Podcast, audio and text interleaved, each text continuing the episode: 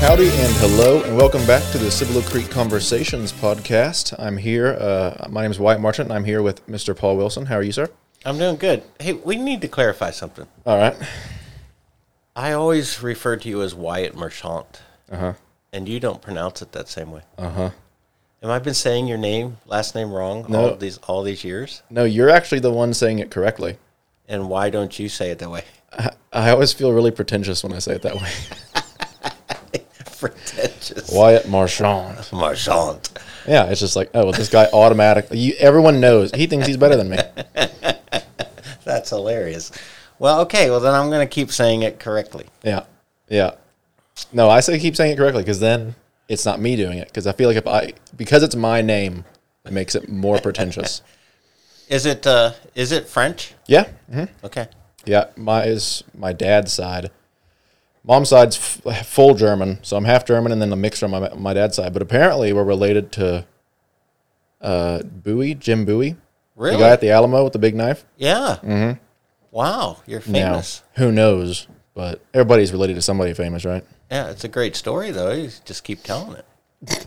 Yeah, But that sounded so sarcastic. no, I was being I was being You serious. tell that then- one at parties, Wyatt. And then throw in the marchant kind Marchand. of thing at the end, and wow, you'd be My name is Wyatt Marchant, and I'm related to Jim Bowie, and I think I'm better than you. Well, I've never really picked up that vibe from you, so you you don't have to worry about that. Well, that's good because you're probably the only one. But uh, yeah. Anyways, um, we do this thing at Cibolo Creek called Q and A Sunday, um, and so I guess you want to say a little bit about that. Yeah, um, I think we've been doing it. I'm I'm guessing maybe ten years. Um, it's interesting having grown up in church and having really kind of a lifetime impression of how I perceive church and what I think other people often perceive church as. Um, I've always felt like churches are big on answers. Churches are always handing out answers and churches are always very content centric. So they always have, you know, something they want to tell you, something they want you to learn. And trust me, I'm I'm a teacher, so I, I enjoy content. But I've never felt like the church is quite as interested in questions. Mm. They're just interested in telling you what they would like you to know. And I've always felt like particularly for spiritual seekers, they have a million questions. And a lot of time, even committed Christians who've been following Christ for a long time, they have a lot of questions that they don't have solid answers for, or just things they wonder about. And I feel like asking questions creates dialogue. It's the opportunity to discuss something. And I've always I've always enjoyed that environment. And I when I guess when I think about the kind of church I want to pastor, I wanted to pastor a church where questions were welcome. They weren't uh, they weren't a sign of spiritual immaturity or they weren't a sign of you know a weak faith, but they were actually a curiosity about understanding more. Yeah. And so I really wanted a church that was dialogue rich, where it was just completely normal for people to ask questions and those questions to be discussed. And so I've worked at different ways that we can invite questions here at Cibolo Creek. And one of the ways is this annual service where we, using technology, give people the opportunity to ask any question that they want. And then I take those questions live on the platform and do my best to answer them. And it's been so well received. We always get, you know, a tremendous amount of positive feedback about it because I think people are just longing to have somebody answer some questions for them. And then recently we started another opportunity where at on the first Thursday of a month, because most of our message series are a month long, four Sundays. Um, the first Sunday of the next month is I meet. I have a an, an a event that I host where anybody is welcome to come and ask questions about the series of messages that we've just completed.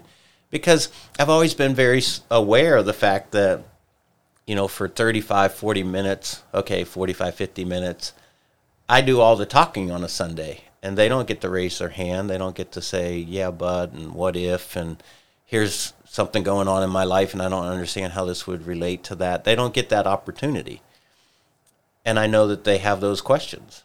So I was I was really conscientious of that, and so we started this thing where once a month people can meet with me in um, an environment where they can bring any questions they have about the series. So it's all been born out of a let's create a church where dialogue about questions is completely normal. Mm-hmm. And it's interesting, you see it all through the Bible. Um, all the characters of the Bible, they ask questions. Yeah. And so I, I'm not really sure where, where in history somewhere the question thing got um, perceived as being weak faith or doubt. I don't I don't see that in that way at all. Yeah. And the, the Psalms particularly are full of questions, really authentic questions people have for God. And so I like the person who comes to God with questions. And I like being I, I guess I hope instrumental in at least giving them some orientation around how to answer the question. Yeah. Um, I'm not really, it's not important to me that they answer the question the same way I would, but I want to point them to kind of the basis of Scripture and understanding the nature of God and the work of Jesus is saying your your answer lies there somewhere. So um, if I can be instrumental in helping guide them to something that feels like a biblical grounded answer, um, then that to me it doesn't get any better than that. I I could do that all day. Yeah, yeah. No, I'm the same way. I love. There's just something exciting, and I don't know, filling about tackling a question together with somebody, um, and having that conversation. And I do think you're right that I don't know why the church has made it seem like question questioning means you know that you're lesser in some type of way. Um, you know, you always hear like people are worried that they're going to come off as that they're doubting or that they're doubtful. Yeah. Um, and you know, like now, like I assess different philosophies or ideas or movements, and the ones that you can't question, uh, they're always the most ridiculous, and you have to be, you have to be able to question it, or all that does is just scream weakness on the side of, um, of of the idea or of the philosophy or of the faith, it's like, well, that person either doesn't know the answer, and so just going to shame you for asking it, or they want to ha- keep some type of control over you. Um, and it makes younger people, I know especially, very suspicious of institutions, quote unquote, um, such as the church. Um, but yeah, I think that's a, a, a thing that there's a generation that your generation, a younger adults who have felt like their questions weren't welcomed, that their questions were perceived as some sort of either doubt or a challenge to kind of the authority of the scriptures. And so, yeah, I think that it was modeled for you at some level that your questions your questions aren't welcomed here. And I've always felt like that's that's completely the opposite of of how it should be. Um, you know, I was I'm getting ready for our Easter uh, services coming up here, and I went back and I looked at the archives of my message from last Easter, mm-hmm. and um, I did a series on. I, I, mean, I did an Easter message where we looked at doubt, and we were looking at the character of of Thomas, and one of the points I made is that normal, rational people operate from a place of doubt. It comes in the form of questions. They want to know the answers to things before they make investments, before they drop their kids off. They they want to get some questions answered by a babysitter or by you know child care providers, a preschool. Uh, they make they want to know questions. They want to get answers to questions about before you know buying a house. Mm-hmm. It's because that's normal to ask questions to get information in order to make wise decisions. And so when you think about like the quest of faith or the journey of faith, there's so many unknowns. I mean, we're talking about faith, things that we can't see and touch, but we're asked to believe. So it, it to me it's just completely normal that somebody would ask questions. And it's not because they doubt and it's not because they're challenging the system necessarily. They're just genuinely looking for information and a consistent um, answers that they get as a way of validating do the answers hold up. Yeah. And uh, it was interesting when Charlotte and I had our first child. We had a dear friend at the time who was a pediatrician. And I remember asking her one time, why does our son ask so many questions? and it's pretty typical of, you know, a two and a three year old child to ask you the same question over and over again. And that was what we asked. Why does our son keep asking us the same question over and over again? And I, will never forget her answer. She said, because he wants to see if you answer it the same way over and over and over again. Mm. He's building trust and he's validating is that in fact the answer for his question. Yeah. They my these people of authority, my parents keep answering the question the same way, therefore this must be the truth. Yeah. And I think you take that into adults who, who are coming particularly to the, the, the challenge of faith for the first time. They're going to ask a lot of questions and they're paying attention to is the answer consistent? Because they're trying to validate is this something I can trust? And really, the whole you know, the meaning of faith is trust. And what they're validating when it comes to Jesus is is Jesus trustworthy? Mm. Can I put whatever, you know, eternal confidence in this person called Jesus? So, all to come back to anytime the church is squelching questions or, you know, making people feel bad about asking questions, I, I think they're doing a tremendous disservice and I don't think it reflects the nature of God, and certainly I don't think it reflects the the character of Jesus. I think he welcomed questions. Yeah. He um, he was completely comfortable with that. Yeah. Well, and he was he wasn't insecure about his ability to stand up against whatever question was asked. And Absolutely. I think that's you know that's a lot of the time why apologetics or defending the faith can sometimes get so nasty, at least on depending on who who's doing it. Right. Is because they it's their insecurity, and I mean that's everybody in arguments or conversations. They allow their emotions and insecurities to take hold of them, but I think that ultimately that's probably where it comes from. Yeah, if you look at the current trend of how people discuss delicate or difficult topics these days, we're seeing a lot of this um, let's shut down the conversation or the dialogue by um, becoming defensive and accusing of any number of um, things that aren't necessarily true. um, it's because they don't really have an argument, or they mm-hmm. don't have they they haven't thought through the issue thoroughly enough to be able to defend it without becoming insecure because you're now you've now pushed them beyond what they're capable of of um, defending. Yep. And they're they're probably recognizing that the argument that they're working from doesn't hold water and it doesn't, you know, it isn't logical all the way through. And so what they do is they get defense defensive and they posture up and they start, you know, calling you names or calling you labels. And I think the church can do the same thing is if the church gets defensive toward the person who's asking questions and makes them feel bad, they're really what the church is, is demonstrating um, is that either they don't know the answer to the question and they're threatened by that, or they recognize that the way they're explaining it um,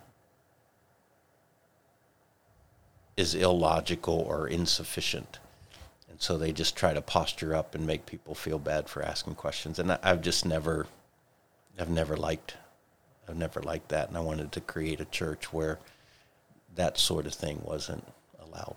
Yeah, That's actually a telltale sign for me to like know whether or not this conversation is even worth continuing or the idea that they're purporting to you know hold is worth uh, considering is how well can it defend itself and do its proponents debate openly about them. Right. Um, if they don't, probably a bad idea. probably a bad idea. But on Q and A Sunday, you only have, well, technically like what, forty minutes, and sometimes you push it to fifty. Yeah, you know, a little t- extra 10 minutes here and there never hurt anyone. Uh-huh. Uh-huh. Except our entire children's ministry department that's waiting for me to get done. But uh, yeah, I'm get typically given 35 minutes and then we got a little bit of leeway there. So yes, on a Q&A Sunday, there's no way we can get to all of the questions. We'll get as many as 50, 75, 100 questions depending on the size of the um, audience, but um, there's just no way. And you know, you and I worked together. You hosted the last Q and A, and um, you know how many questions we didn't get to. Mm-hmm. And you also saw that I was answering questions as considerately as I could as far as providing a response, but I was trying not to go on and on. Yep. I, I would sort of cut the answer short so that we could move on to a next question. Yeah. So yeah, we get a lot of questions, but we can't get to all of them. And one of the things that a podcast offers us is maybe the opportunity to either cycle back to some questions that we didn't feel like we got enough time to answer, or to get time to get to some of the other questions. which is exactly what we are doing starting with this episode. Um, but but yeah, no, you really don't have a whole lot of time. And I, I was also just thinking, like, not only do you have to answer it somewhat quickly, but you also have to think about it and formulate your answer before you can actually even give your answer. Um, but again, you probably get a lot of the same questions. I think you even said that you get a lot of the same questions year to year. Um, is that about right? You think? Yeah, it's interesting. You know, so we have this technology where people text the question and then it shows up on a computer that you're the host is um, referencing, and it's there. It's interesting. You'll get fifty different questions and. 30 of those questions are 15 of those questions are all the same questions. They may be different words, yeah. asked different ways, but they're all asking about this historical event or this social dilemma or this passage of scripture or this theological topic. And so, what it shows is that on any given Sunday, if you have an audience of 300 people, many of them are asking the same questions. Mm-hmm. And they're wondering about an answer to it. So that's really clear, clearly demonstrated on these Q and A Sundays that um, people are wondering a lot of the same things. Yeah. Yeah, this last time, whenever I hosted it with you, um, we got a lot of cultural questions. Like, how does the Christian respond to this cultural thing? Yeah, Um, as you'd probably expect. I mean, given the world, at least our country, well, no, the world, but um, I thought it would be appropriate to kind of to tackle two questions, both of which one was like the second most, I guess, liked or wanted to people wanted it answered. And you got to these questions, but I thought it just might be good for us to talk about it a little bit more in detail, um, especially before we start talking about the cultural questions. Because if these questions, if somebody doesn't understand the answer to these questions, then the answers to the other cultural questions isn't going to mean much. yeah. No, that's that's that's good thinking on your part. I think if we can tackle some of the questions that we're going to look at today, that would be really foundational to some of the cultural questions that are there. I agree. And so, the first question that was uh, one of the first question that we're going to talk about is how do I distinguish God's will for my life from my own wishes and preferences? Yeah, great question and a very, very popular question for a lot of people. And maybe one of the reasons why I can at a Q&A Sunday respond fairly quickly without having to spend a long time formulating a response is I've been answering that question for years. I mean, Yeah. people have been asking that question for years. So I sort of have a a foundational or working knowledge of the topic. Uh, not only that, you probably asked the same question. Oh, I've asked A the couple question a few times in my life, and even still ask the question. I, I think the important place to begin is let's define, you know, God's will, and people will have different definitions, of course, and this isn't intended to be scientific or, you know, the theological final answer. But um, the way that I think of God's will is God has a design for how he intends his people to live, his sons and his daughters. And he has a desire, like he has a way that he would want them to, to live in order to honor him and to enjoy the blessing that comes with his design. And I, I don't know, old school, I guess. I, I believe that that design and that desire for how God wants us to live is is all laid out for us in the pages of the scriptures. Mm-hmm. That the Bible is a collection of revelation from God that was um, recorded accurately through the protection of inspiration. And so anything that I might want to know about God's design or God's desire for human beings is found there. So God's will is how he designed our life to work and how he desires for me to live and that's found in the scriptures. So an understanding of God's will is going to come through a study and meditation on the truth of the scriptures. And so the way that I discern a difference between God's will and my will is that when we and we've been talking a lot about this in our past episodes with redemptive community uh, the impact of sin on my life means that i have the potential and the propensity to be self-oriented to be selfish and so it's very possible that paul wilson as a human being will be selfish in his ambitions and his agenda and his actions and reactions. And so then my quest to understand God's will for my life is challenging what I want the way I want it up against what the scriptures have to teach about God's desire and design for my life. And so, considering that, how like how specific do you think God's will can be for your life? Because I know uh, like a lot of people will just think uh, they think about Christianity as these sets of do's and don'ts, and um, essentially just hey, you can't have fun or do the things that you naturally quote unquote naturally want to do um, at least not when you want to do them. Um, and so I guess how specific is it to people's lives, and is it is it wrong to have this desire and will for your own life? And I guess like where do you distinguish between wrong and right there? Yeah, so if if again I'm working from a premise that God's will is God's design and desire for my life. And I find the answers to that in the pages of the scriptures.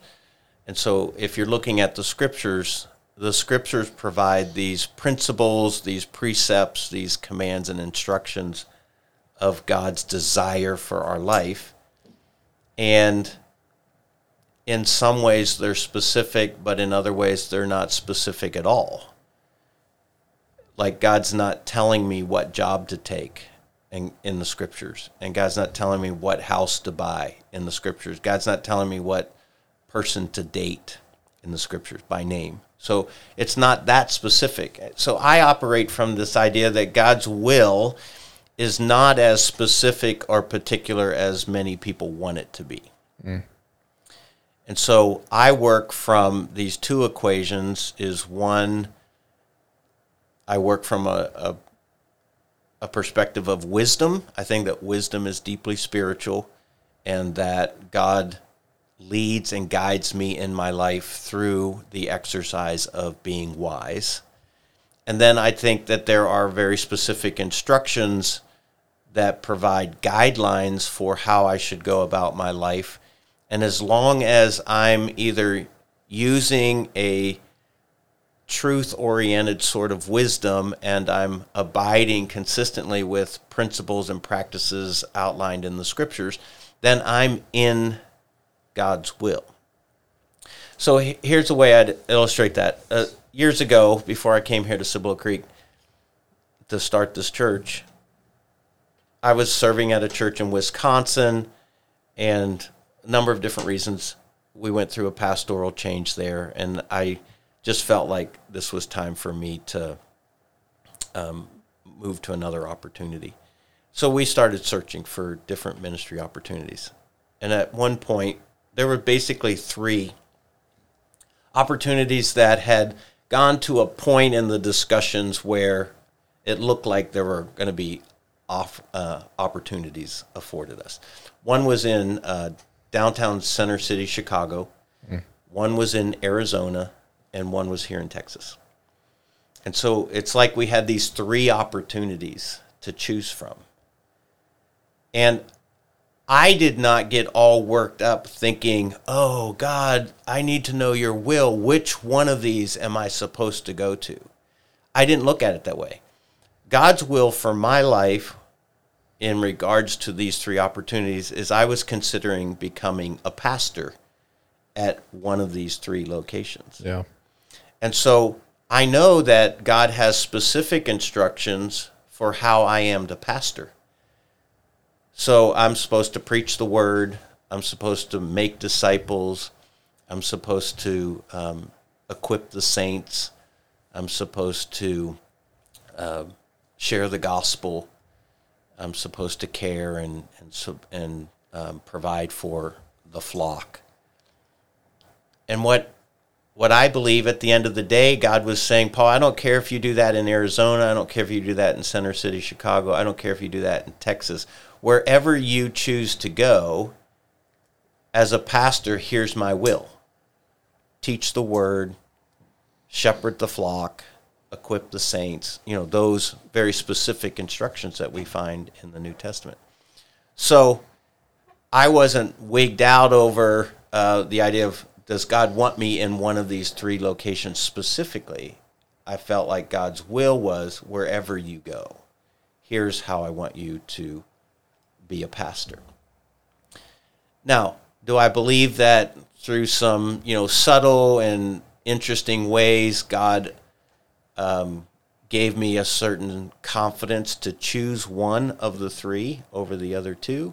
Yeah, I, I also believe that God influenced my life in that way. But what I don't believe is, had I chosen to go to Arizona, that I would have been outside of God's will or if I had chosen to go to downtown Chicago and serve a church there, I don't think that I would have been, you know, somehow uh, disciplined for being outside of God's will. I I really don't believe that. Yeah. Other other people might. I just don't. Um, does that make sense? Yeah. So so I was thinking. I'll be in the center of God's will no matter where I go, as long as I pastor in relationship to the principles of the scriptures regarding my role as a pastor. Would you say that perhaps in most scenarios, um, because of the, uh, I guess, lack of specifics, that God's will, and I think your story even supports this, but that God's will oftentimes is more concerned with who we are and the type of person we are and we are becoming rather than specifics about the where what? that might be taking place or what it is exactly that you're doing because – you're focusing on who you are, those things, what you do, how you do it, all of that is amalgamated into who you are. Yeah. Um, would, would, yeah, I absolutely believe that. Yeah. I would I would go so far as to say that God's two greatest concerns in relationship to His will is who are you and why are you doing what you do. Mm. The who and the why I think are the most important questions to God. And when you can, you know, in your relationship with God, when you can answer those two questions about the choices that you're making in relationship in a way that's consistent with the scriptures, then I think you're you're in God's will. The the where, the how, the when, I don't know that those are things that I could point to in the scriptures with with a specificity that says, "Oh, that's that's what God intended for me." Because there's nowhere in scriptures that says, "Paul Wilson, you should go to Arizona to be a pastor." Mm. So w- the questions I really need to answer is, is who, like, what are my gifts? What's my temperament, my passions? Um, because those are things that God shaped in me, and they would have an influence on how I would uh, serve a church as a pastor. And I needed to know why. Why did I want to go one place or the other? And what were my motivations? If my motivation was some some in some ways selfish or self-absorbed or was about money or was about safety and security, then I wasn't trusting God. I'm not sure that I would have been in His will. Yeah. Well, I'm positive I would not have been in His will. Because trust me, of the three choices, I took the riskiest one. Yeah. Um, The other two were churches that were established. They had history, they had a staff, they had campuses, they had all the resources. There was literally nothing here other than a handful of people that wanted to start a church. Mm. And so I really I took the hardest or the riskiest route as far as some of those questions about, you know, the amount of money we'd be paid or the conveniences that we would enjoy. That that just there wasn't that here. Yeah. But um, yeah, I I don't. Maybe it's my personality, but for me to really get dialed up and worried about am I in the center of God's will with a certain particular or specific you know response uh, that just that creates anxiety for me and I know that anxiety is not God's will. So um, I I tend to live with a little bit more of a lateral flexibility to say as long as I'm staying within the boundaries of scripture I'm not really sure that God's will is specific to the questions of where when and how. Yeah. Because I mean, obviously there are some do's and do these and don't do that in the Bible, but I do think you're right. Like it does, it all points towards like a a, a type of person rather than just this laundry list of actions. Um, that every single thing you have to go and you know you have to do it consult it. Yeah, you have to do it exactly a certain way, and you have to, you know, check certain boxes in order to be in the center of God's will, and uh, that's just exhausting. Yeah. And you know, when you think about like, well, you Christians, you have to live according to God's will, and so then you forsake some of the fun and, and adventure of, of life with a little bit more freedom and flexibility. Um, that couldn't be a bigger myth. Because what God's saying is if you'll follow me and live your life in keeping with my design, the way that I design life to work, you're going to know blessing. And blessing comes in the form of peace and joy and hope and fulfillment and satisfaction that's truly substantial. It's kind of soulish in nature. And so, what God's saying is, if you'll live by my design, you'll be much happier than you could ever imagine. Yeah. And so, I'm not giving anything up when I pursue God's will. I'm actually pursuing a greater uh, benefit, a greater gain. And that is all that God has in store for those who will trust Him enough to live His way. Yeah. And so, um, the person who chooses to live their life by God's design and according to God's desire is just positioning themselves to enjoy life at a level that most people can't really understand. Yeah, yeah. Well, it's like you're not even you're not even giving up freedom, quote unquote, because I think that true freedom is more the ability to say no to yourself rather than well, say no in general, but also to yourself, rather than just doing whatever it is that your body says that you want, or you you say that you want right now. Um, it's it, which I think is just I think it's a beautiful thing that like God's God's design for our life is the thing that gives us the most freedom, and His will for our life is for us to have the most freedom that we can. Um, so I guess going off of that, then where does the Holy Spirit fit into that? The the the all confusing Holy Spirit for most people. You want to tackle all the subjects today. huh? I'll tell you what, I thought of it while you were talking. So, Holy Spirit, for those of you you know who may just be kind of new to the whole discussion, um, God exists as a Trinity: Father, Son, and Holy Spirit. Holy Spirit is as much God as the Father is, and as much God as Jesus the Son is. Um, the Holy Spirit is that member of the Trinity that, from what I can discern in, in the Scriptures, is most active in our spiritual guidance and in our spiritual transformation. It's the work of the Holy Spirit that's changing me um, spiritually. It's it's His um, work that's creating in me a uh, a certain awareness and a conscience about the things of God. I don't. I'm not going to come up with that stuff naturally. It's the Spirit's work in my life that makes me aware, convicted of sin, makes me um, builds in me a desire to do the things of God.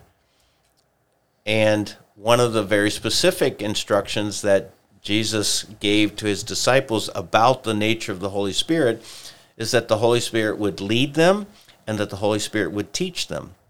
He would help them discern and understand the application of his truth in the scriptures to the various and sundry circumstances and situations of their life.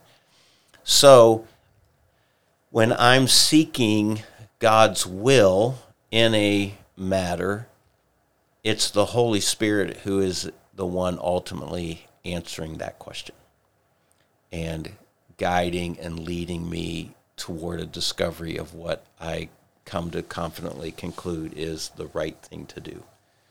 Um, and then we can get into a huge discussion about you know discerning the voice of God in our life and how that all works with our conscience and how that all works with you know an understanding of time in the scriptures but at the end of the day in a kind of a practical anatomy of all of that it's that's that's the the territory of the holy spirit yeah. as I immerse myself in an understanding of God's will by studying the scriptures, it's the Holy Spirit who's going to be highlighting, we'll call them certain impressions, understandings, insights about, oh, that that passage that I just read and what I learned from it, oh, that has bearing on this thing that I'm trying to decide, or this choice I'm making, or this path I'm on.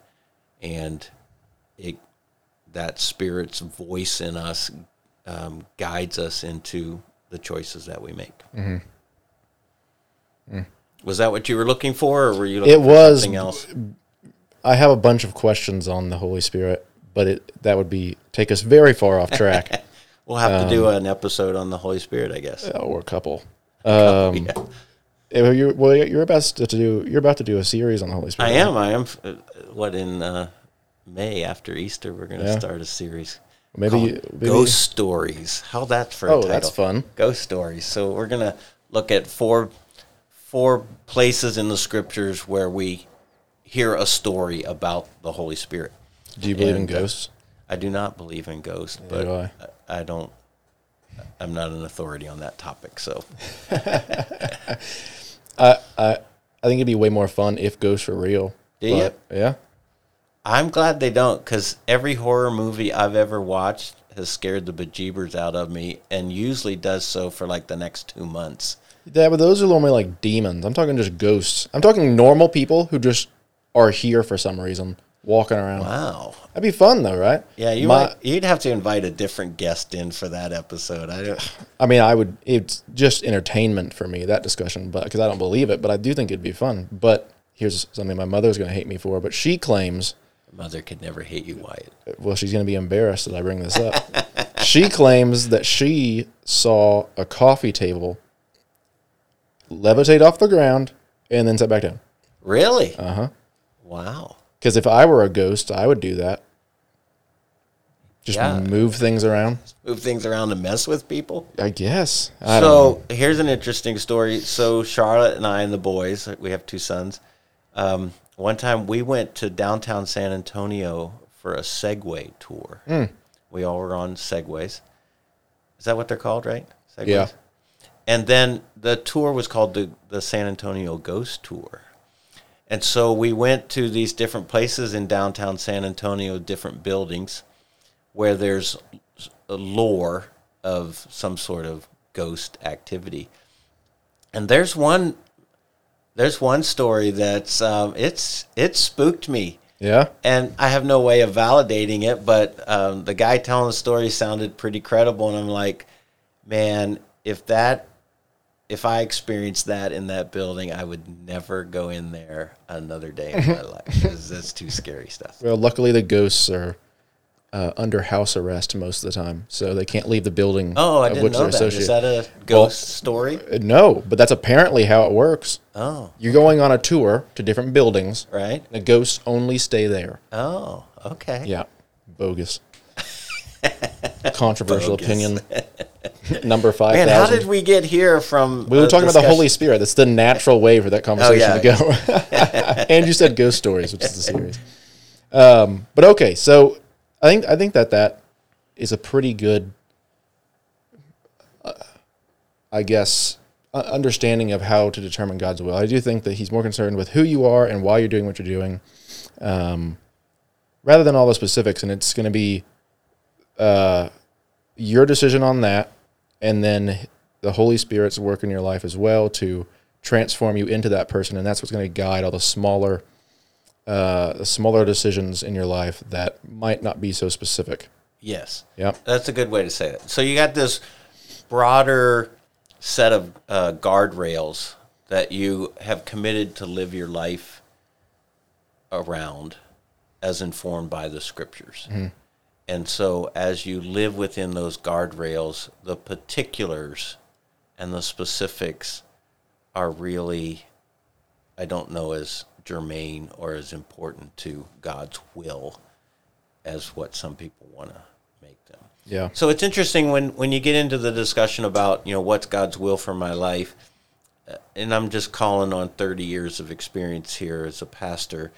Um, it seems like there's three or four popular topics where people come to me and say, I'm, I'm trying to discern God's will. So it's almost always about who do I marry? Mm-hmm.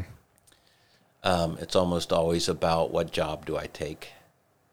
It's almost always about um, uh, it's surprising how often it's about the purchase of a home. What's God's will about? We got these three or four houses that we're looking at. And then the other one is some sort of a justification for some sort of sin. Oh, yeah. What's God's will about this? Uh-huh. Which is the easy one to say, um, because nine times out of ten, it's a it's a behavior or a habit that is so outside of the guidelines, those boundaries that we talked about, mm-hmm. that you can go, okay, I can tell you that that's not God's will. So changing that behavior and doing the work to move your life within the bounds of the scriptures, that's God's will for your life. Quit doing that destructive, unhealthy thing that you are trying to justify. Yeah. And, you know, I've heard everything that you can imagine. Um, Didn't think you'd have to ask about that one. What's that? That, Yeah. How many times have you thought that? Like, I didn't think you'd have to ask about that one. Yeah, but see that's that's the power of sin is trying to justify or rationalize something that we selfishly want. Yeah. And it's it's easy for me cuz I'm sitting over here in a different chair but to say to them, yeah, that's outside of God's will, you you should stop that. I'm not I'm not going to give you justification for this. Yeah. I'm not going to be the one who says, "Oh, you know what? You should be happy and do what you want." I'm not going to say that because that's outside of those boundaries. Um, the one about who do I marry, and it's it comes back to um, the kind of person who you are and who they are, and it comes down to the question of why. Why Yeah. why are you drawn to that person? Why do you believe that spending the rest of your life with them is the wisest choice that you could make?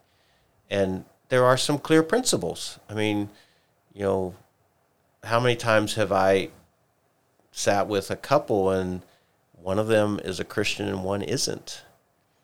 And they're wanting, in a sense, a blessing from their pastor about, like, this is okay.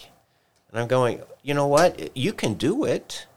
But I'll just tell you in, in an understanding of the scriptures that that's going to be challenging Yeah. because the two of you have different sets of values, different priorities, different beliefs, and the push comes to shove once once you're within the covenant of marriage and the context and the you know the confines of this marriage. That stuff's going to to come to the surface and be an issue Yeah.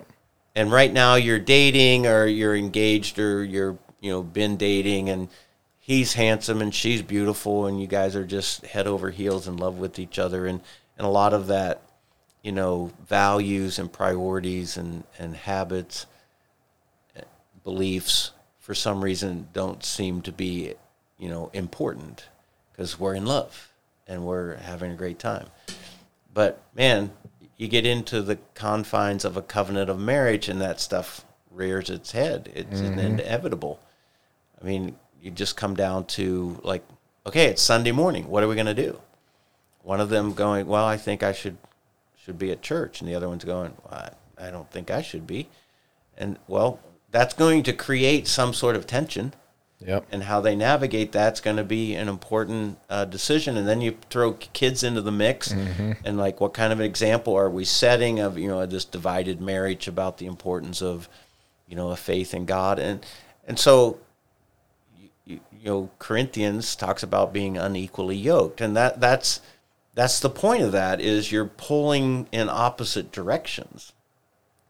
So it seems to me, and again, it's it's easier for me to say uh, than it is for them to decide, but um, it's probably outside of God's will that two people on different ends of the spectrum, when it comes to faith, unite their life together because it's it's not going to produce the joy, the peace, the hope that their soul desires. Yeah. In fact, it's going to lend itself to conflict and resentment and bitterness, and that's a really awful, you know, environment for a marriage to thrive. You're not becoming one, right? That's You're the not. entire point of marriage, and you're not becoming one. You're not becoming one because you're pulling in different directions on a lot of things. And so God's just saying in, in wisdom, God's just saying, Oh, please don't do that because you're going to not enjoy the peace, the joy, the hope that I have for you because you're ignoring me on this important instruction about my will for your life, my design for marriage Yeah.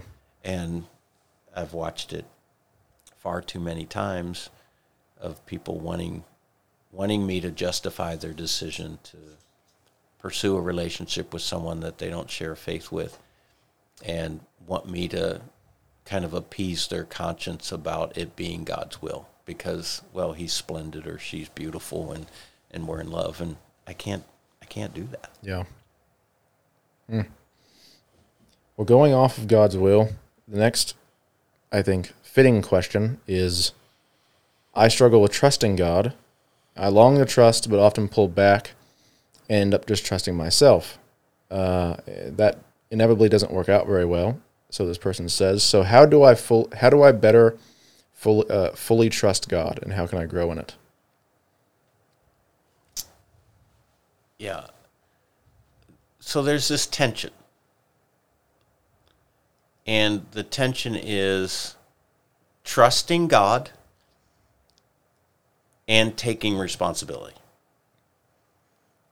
And the dance is how do I balance the two? Because there is an aspect of us living by faith where I assume responsibility for the things that I'm responsible for. Trust comes in to the to the equation when there's things beyond my control that I can't manipulate, I can't fabricate, I can't I don't have any influence over, but they have factor they have bearing on my life. And I think where trust is where trust comes in is I take responsibility for the things I can do and I trust God with the rest. I trust God with the things outside of my control. So, um, for instance, like a career choice, I can be responsible for all the things that come with my job description. I can co- I can be responsible for all the things that comes with being a good employee, uh, dependable, and all of those things. But there's probably factors in the market or the industry that I am a part of, I can't control. I can't control whatever number of influences have a bearing on my on the market. Yeah. Or on my industry. And so I have to trust God that he's going to provide for my needs when things in the industry are not going well. But I can't do anything about that. And so I have a choice of whether I'm going to live in peace and I'm going to live in a confidence that my God will supply all my needs. That's trust. Or I have a choice where I can worry and fret and be anxious and fearful that oh I'm going to lose my job or the industry is going to implode and and I'm going to you know lose money or you know whatever the consequences might be of an industry downturn. So the Christian who lives in a that's a volatile industry,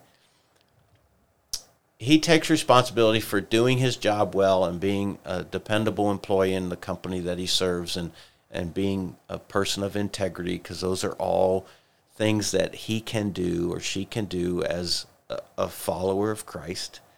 And then all of those market concerns that end up having an impact on their job they have to trust God with that mm-hmm.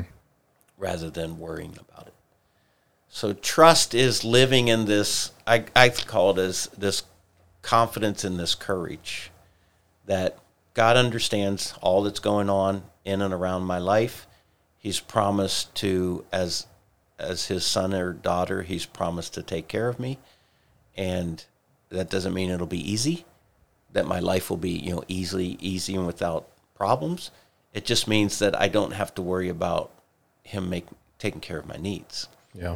And what, again, there's this offer that God's making to us as human beings in his design and in his desire is if you'll trust me and rest in a confidence and a courage that I'm going to take care of your needs, then you're going to know joy and peace and stillness of soul that other people won't have when they get all wound around the axle in worry and anxiety. Yeah.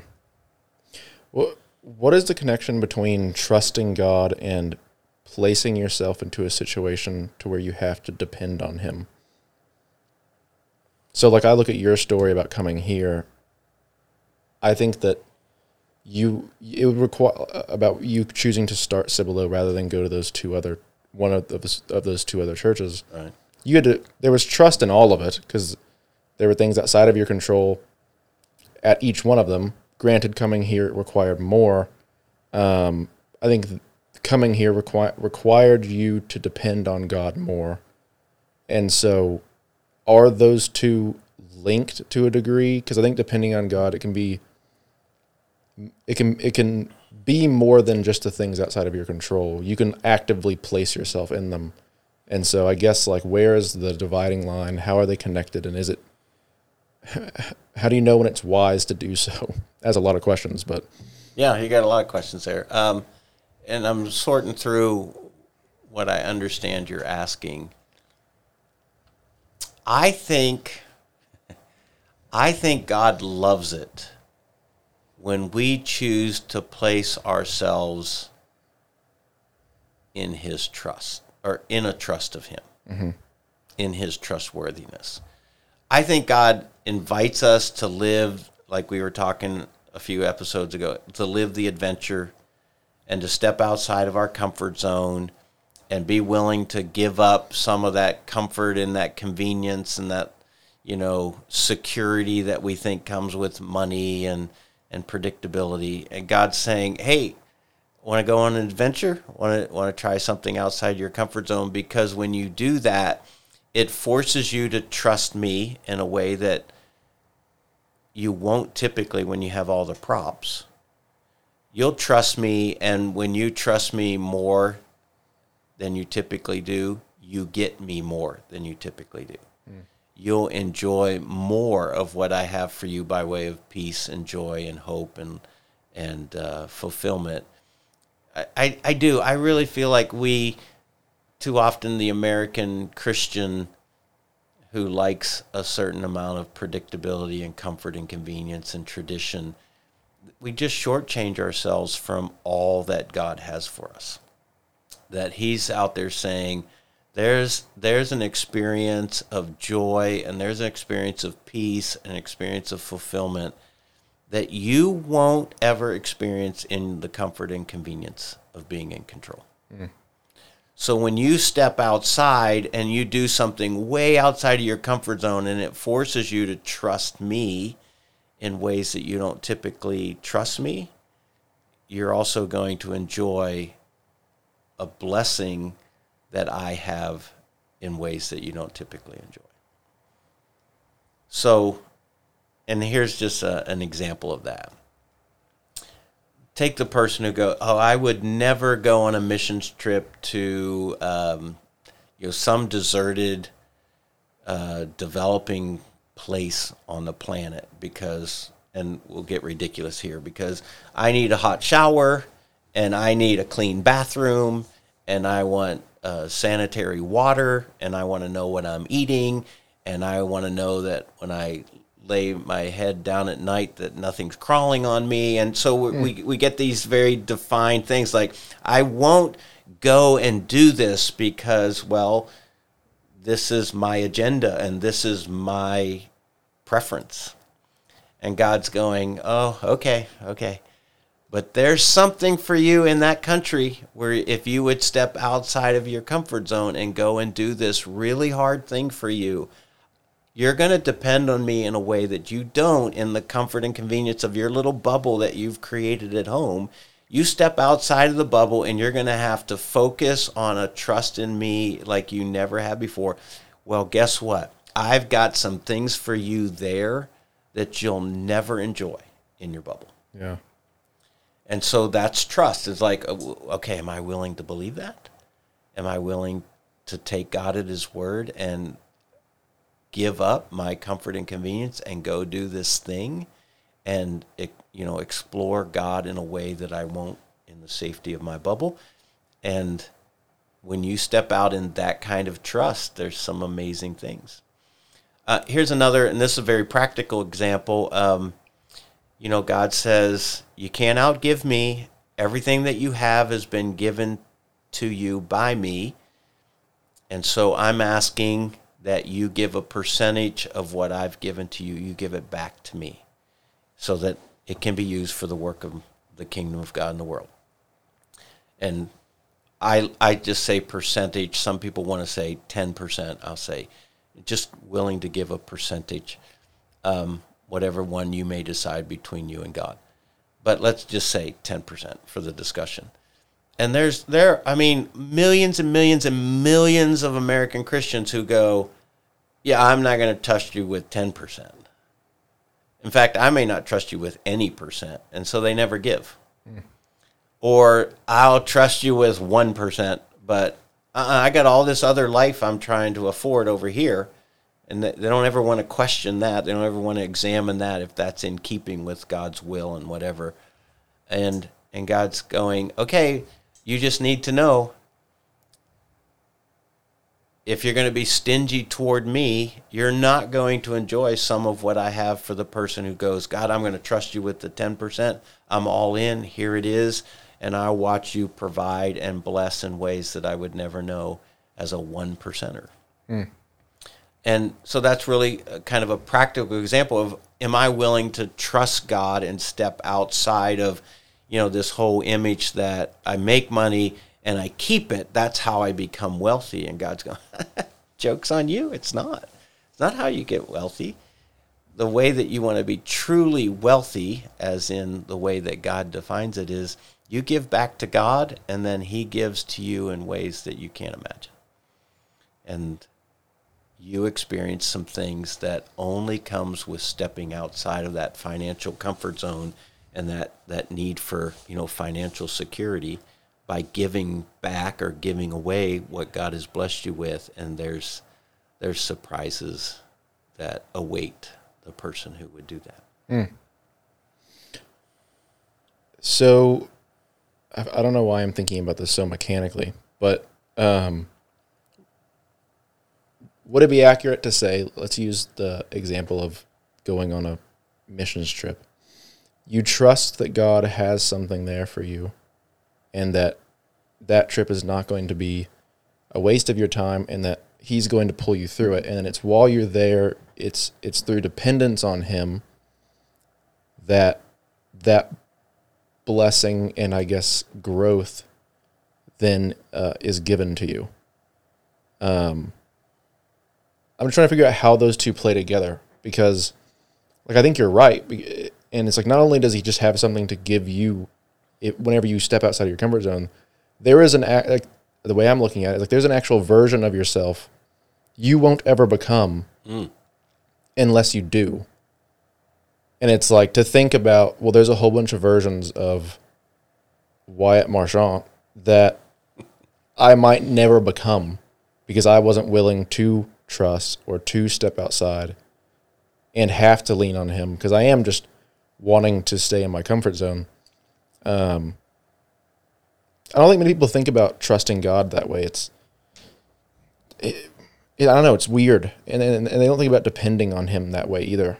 Um, I don't know. What do you think about that?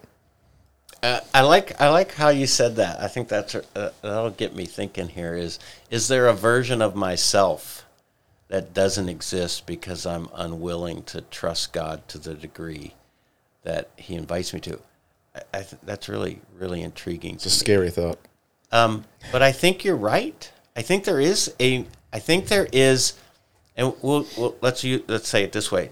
There is a full devotion version of Paul Wilson. Mm-hmm there's a full devotion version of Wyatt Marchant. Okay? And the more I refuse to surrender, and the more I refuse to sacrifice, and the more I insist on control, the more I insist on my preferences, and the more I cling to my sin, I'm shortchanging myself the opportunity to truly become all that Christ has for me. Therefore, I'm missing out on what He has for me in being that. Mm. Did that make sense? Yeah. I mean, I heard essentially, I think, trusting God is depending on Him after you make your sacrifice.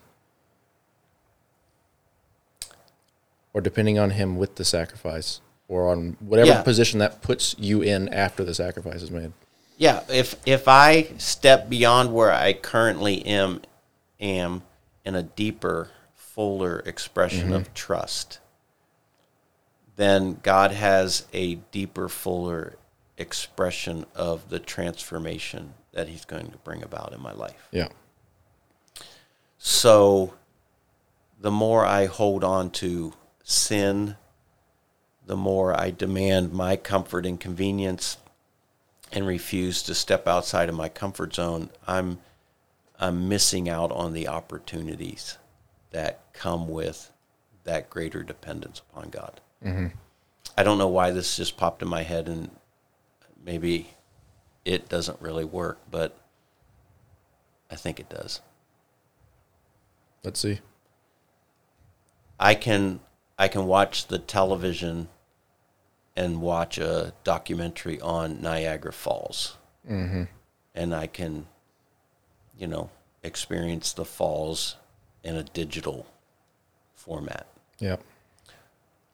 And then you stand at Niagara Falls, or you, you walk down one of those uh, pedestrian bridges and you actually go and stand underneath the falls in your, your raincoat and you hear that sound and you feel that mist and you're immersed in the experience of Niagara Falls. Well, those are two totally different experiences. Yeah. All right. It's like it's like upgrading uh, your character in a video game. I don't play video games, so I don't know. well, neither do I. Well, I mean, I have, but yeah, like it's like upgrading your character in a video game and becoming this great hero, all while sitting on your couch eating Cheetos. Right. When you could be upgrading your real self. It, uh, joke like you know, it's obviously it's a metaphor, but also literally. Yeah. So, you know, there's uh, so then in keeping with the illustration, I think there's people who have, you know, a Niagara documentary spiritual life. They're they're reading about it. They're hearing about these things. They're mm-hmm. looking at what you know some of the characters of Scripture did, by when they stepped out in faith with this unusual courage and confidence. And so they have a digital version of what they believe about God. And and what's waiting for them out there is go to Niagara Falls. Go put yourself outside of your comfort zone and depend on God in a way that you never would inside the bubble. And you are going to experience something that far exceeds where you currently are. And um, I, th- I think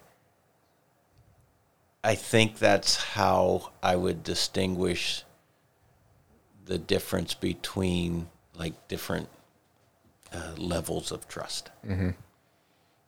Um, and and here, so here's like a practical, um, an, another practical example. So there's plenty of Christians who know they are supposed to share their faith with their friends. They're supposed to tell them about Jesus. But the truth of the matter is they never do because they're nervous and they get butterflies and they don't know how to have the conversation and they're afraid they're going to offend and hurt a friendship or you know they're you know they don't mix religion and politics with you know friendships and so, so they never tell their friends about Christ. I don't even know what a friendship is if it doesn't have religion and politics in it. not everybody is like you. Okay. So I think God's saying to them, ah, I'll just tell you this there is a depth of joy, and there's going to be an elation of faith that you'll never know until you step out in courage and bring Jesus up with a friend and start cultivating that conversation. And actually, then at some point in once the rapport has been built and the opportunity, you know, presents itself to say, where do you stand in a relationship with Jesus Christ? Well, right there, you're you're now at the falls. You- You're feeling the mist. You're hearing the noise. I mean, you're right there where God has invited you to follow Him and the courage to share the gospel. Yeah. But when you when you um, shy away from that and you pull away from that every time you feel like you're there, oh, you know, I could I could never do that. I could never share my faith, or I wouldn't know what to answer the question, or I, I don't want to make this weird. Uh, you, we're just shortchanging the uh, the adventure, mm-hmm. and um, we miss out on what God has for us there. Because I'll tell you what, there is no greater joy than knowing I led my friend to Jesus and they're now going to spend eternity in heaven because I had the courage to cultivate the relationship and seize the opportunity to step outside of my comfort zone and say, Can I tell you about Jesus and what he's done for you? Or even at the very least, like knowing that you did what you could do. Yes. Because it's like, I don't think that the ultimate failure there, uh, in this example, for example, is that, well, God didn't follow through. He didn't use your efforts. The failure is that you didn't even try, Yeah. you know? Yeah, so it's interesting. I, I have this friend in my life, um, and I'll try to neutralize all the details here. Um, not that he he's gonna be listening to this podcast, but I, I just don't want to give it away. Heard around the world. You don't know Heard around the world. all four of our followers, your mom, my mom, and My fiance. but I, there's a, a person that I know, and I don't know why. I really don't. God's laid it on my heart to um, do what I can to lead him to Christ. I know he's not a Christian, and um, so I overheard him in a conversation. I literally I wasn't even in the conversation with him. I overheard him say something about something he's interested in and I've been looking for these opportunities. Like, how do I get to spend time with this person and nurture this friendship? And uh, when I overheard him say that, I was like, oh, that that might be an opportunity. So I was. I was a little nervous. I got the butterflies, but I, I sent him a, a, a message and I s- said, hey, I heard you say this. I'm really curious about that too you sound like you have a lot more experience with it than I do. I'd love to learn what you know. Would would you be willing to get together and introduce me to what I'd like to know about this thing? It sounds like trying to slide into somebody's DMs. It's yeah, I was looking for a way.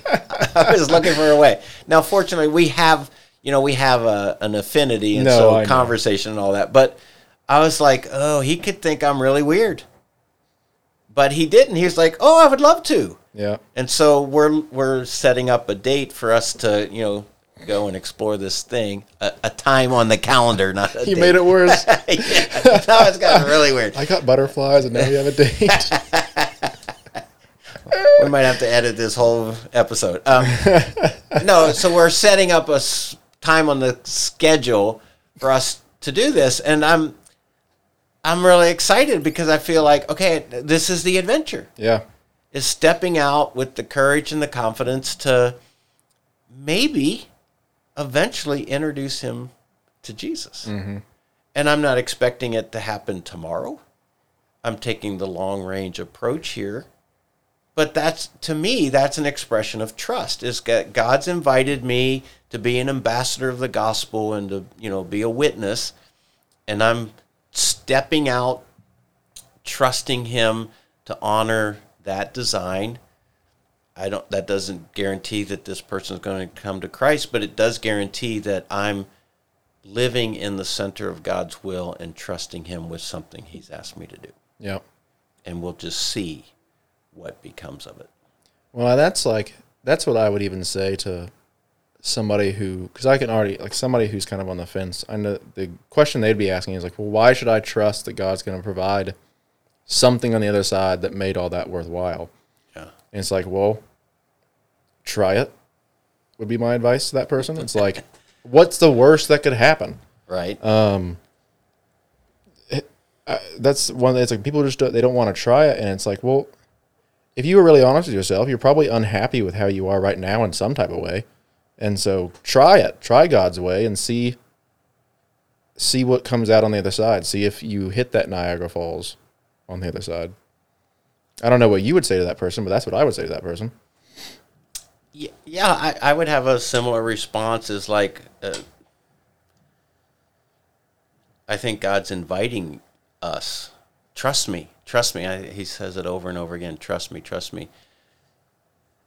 So I think it's always wise advice to tell people step out and try mm-hmm. in a spirit of trust because there's nothing that God loves more than when we trust Him and he loves to meet us there.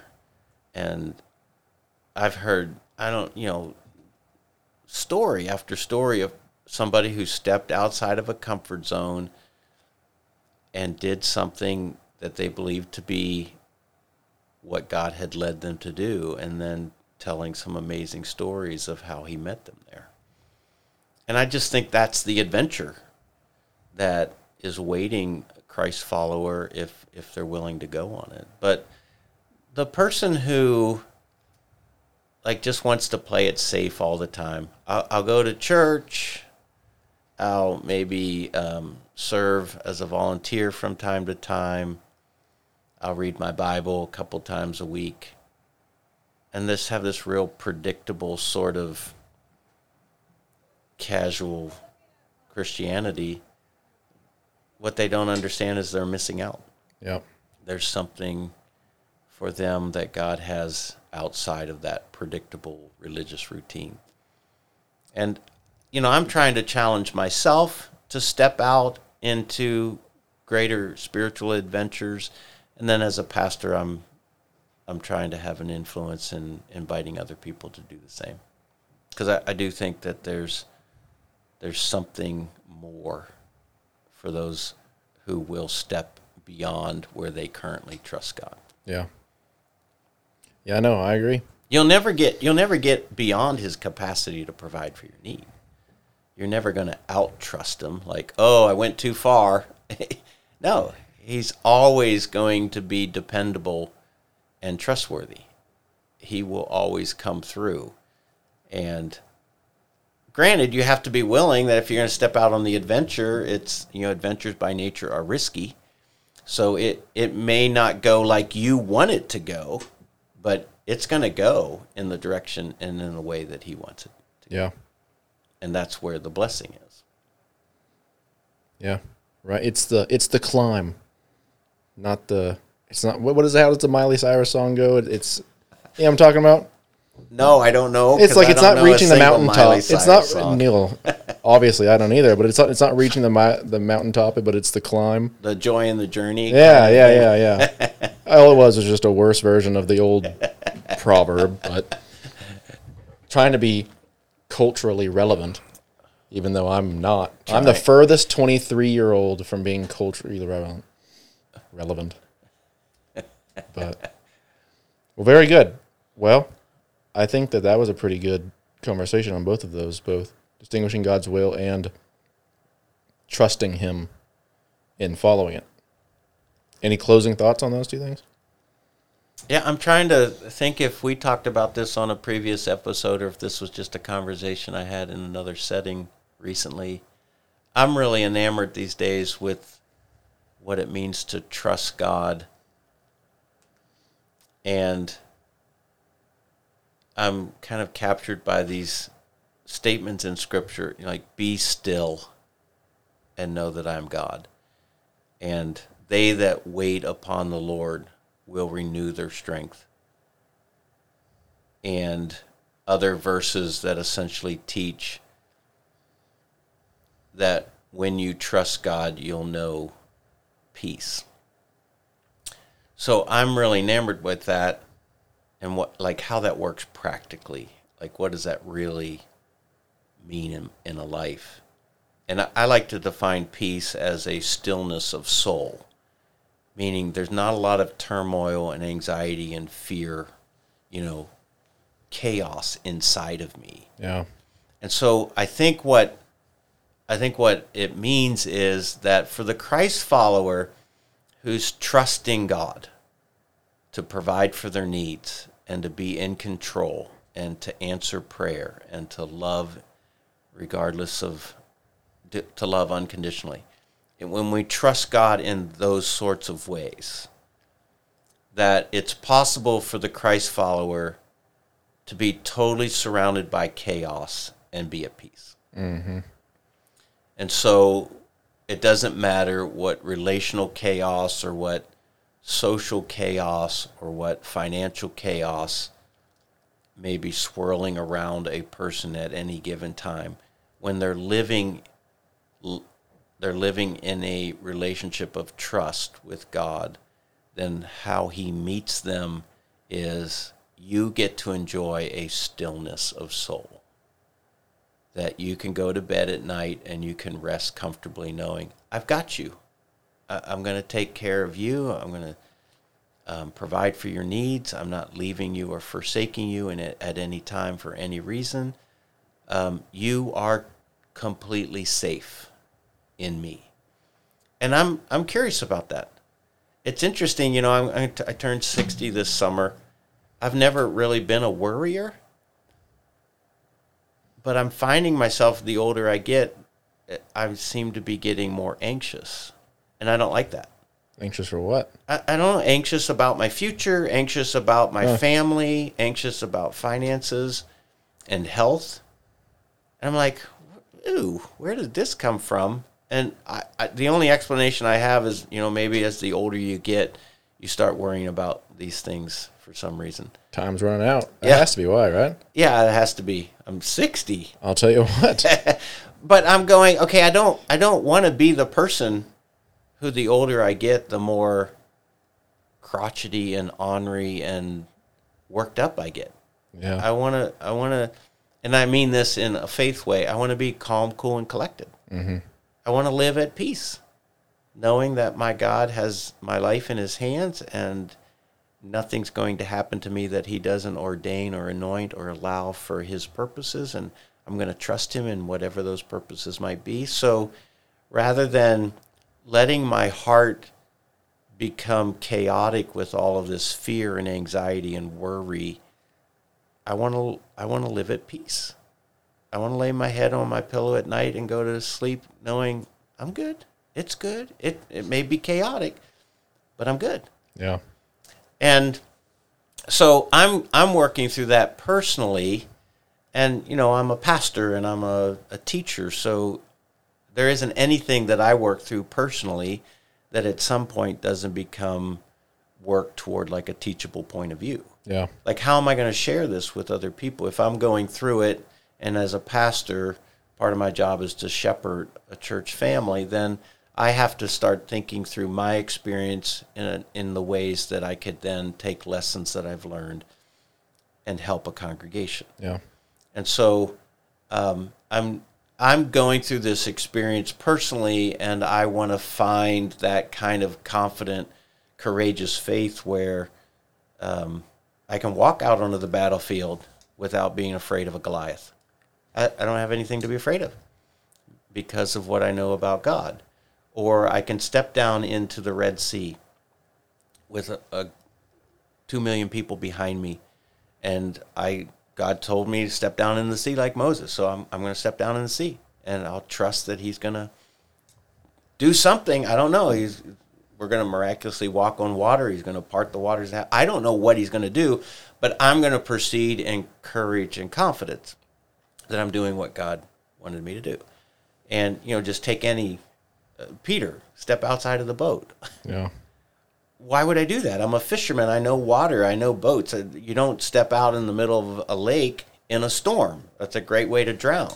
Will you trust me? You might end up walking on water. So th- th- that's where I am these days is trying to think through the level of my trust in what I know to be true about God. And living with a courage and a confidence in it that allows me to rest peacefully throughout my day in in the the assurance that God's got me. Yeah. and God's got my my sons and God's got my wife and God's got this church and and I don't have to spend my life worked up and in chaos over all that stuff. And I guess that kind of makes sense too. Like it's not necessarily even that time's running out, but it's the more the more responsibility that you accumulate, uh, and the more people that you're responsible for, you, you feel like you're responsible for. Like it would make sense that you would become increasingly concerned about that kind of stuff. You know, Yeah, I'm not saying that I'm not saying that you should that it's a good thing, given if you trust God. I'm just saying like it would make sense like because like whenever you're young, you're not thinking about very much, and you don't have a whole lot of responsibility. But as soon as you do, like you become much more concerned, and the likelihood that you're going to become anxious is h- much higher. yeah. With with the passing of years, you become more aware Yeah, of danger. You become more aware of change, deterioration of health, and you know the, a host of c- concerns. The three-year-old kid generally doesn't have any of that to worry about. yeah. So they're playing delightfully in the corner because what do they have to worry about? It sounds like 20 year old kids nowadays. I'm, I wasn't going to go there. I just three year old. I'll go there. They're my people. I'll call them out. They're my people. Um, but when you're, you know, when you're 30 and 40, you're looking at it from a different perspective. That's my three year old. I have to take care of them. Yeah. and I now have a house and I have a wife and I have um, a job and I have to keep this job in order to provide for my family and so yeah your your awareness of your responsibility and obligations increase the older you get the three year old he's clueless to that there's three meals a day and a comfortable bed and people watching out for him well there comes a point in your life where nobody's providing for you but you. Yeah. And so I think as the old, the older we get, our concerns grow. I just don't want to succumb to some sort of spiritual seduction that I permit myself to live a life of worry and fear because of all these increasing concerns. Yeah. I want to live at peace. Not because, dang it, I want to live at peace. I believe that God's design affords peace. So if I'm experiencing peace, then that gives me the assurance that I'm living in relationship to his design. So now I have to figure out what's God's design for me in relationship to being 60 and moving into a new era of life and figuring out, okay, what does he want for me in this era so that I can live in keeping with the design and enjoy the blessing that comes with living in his design. Yeah. Hmm. That was That's- probably more than you were asking for. Perhaps, but I mean, I think that's. I don't think it was more than I was asking for. I might not even have known what I was asking for. Well, you did say in conclusion or as we close, and then we just got off on a whole new Uh huh. topic. That well, that's what happens in on Sunday mornings in those last five minutes of a lot of time for you. I hope you enjoyed today's episode. Don't forget that new episodes are released every Wednesday. If you'd like to listen to our Sunday morning messages, you can find those by searching Cibolo Creek Messages. And finally, if you'd like to learn more about Cibolo Creek Community Church, you can find us at cibolocreek.com. Thanks for listening.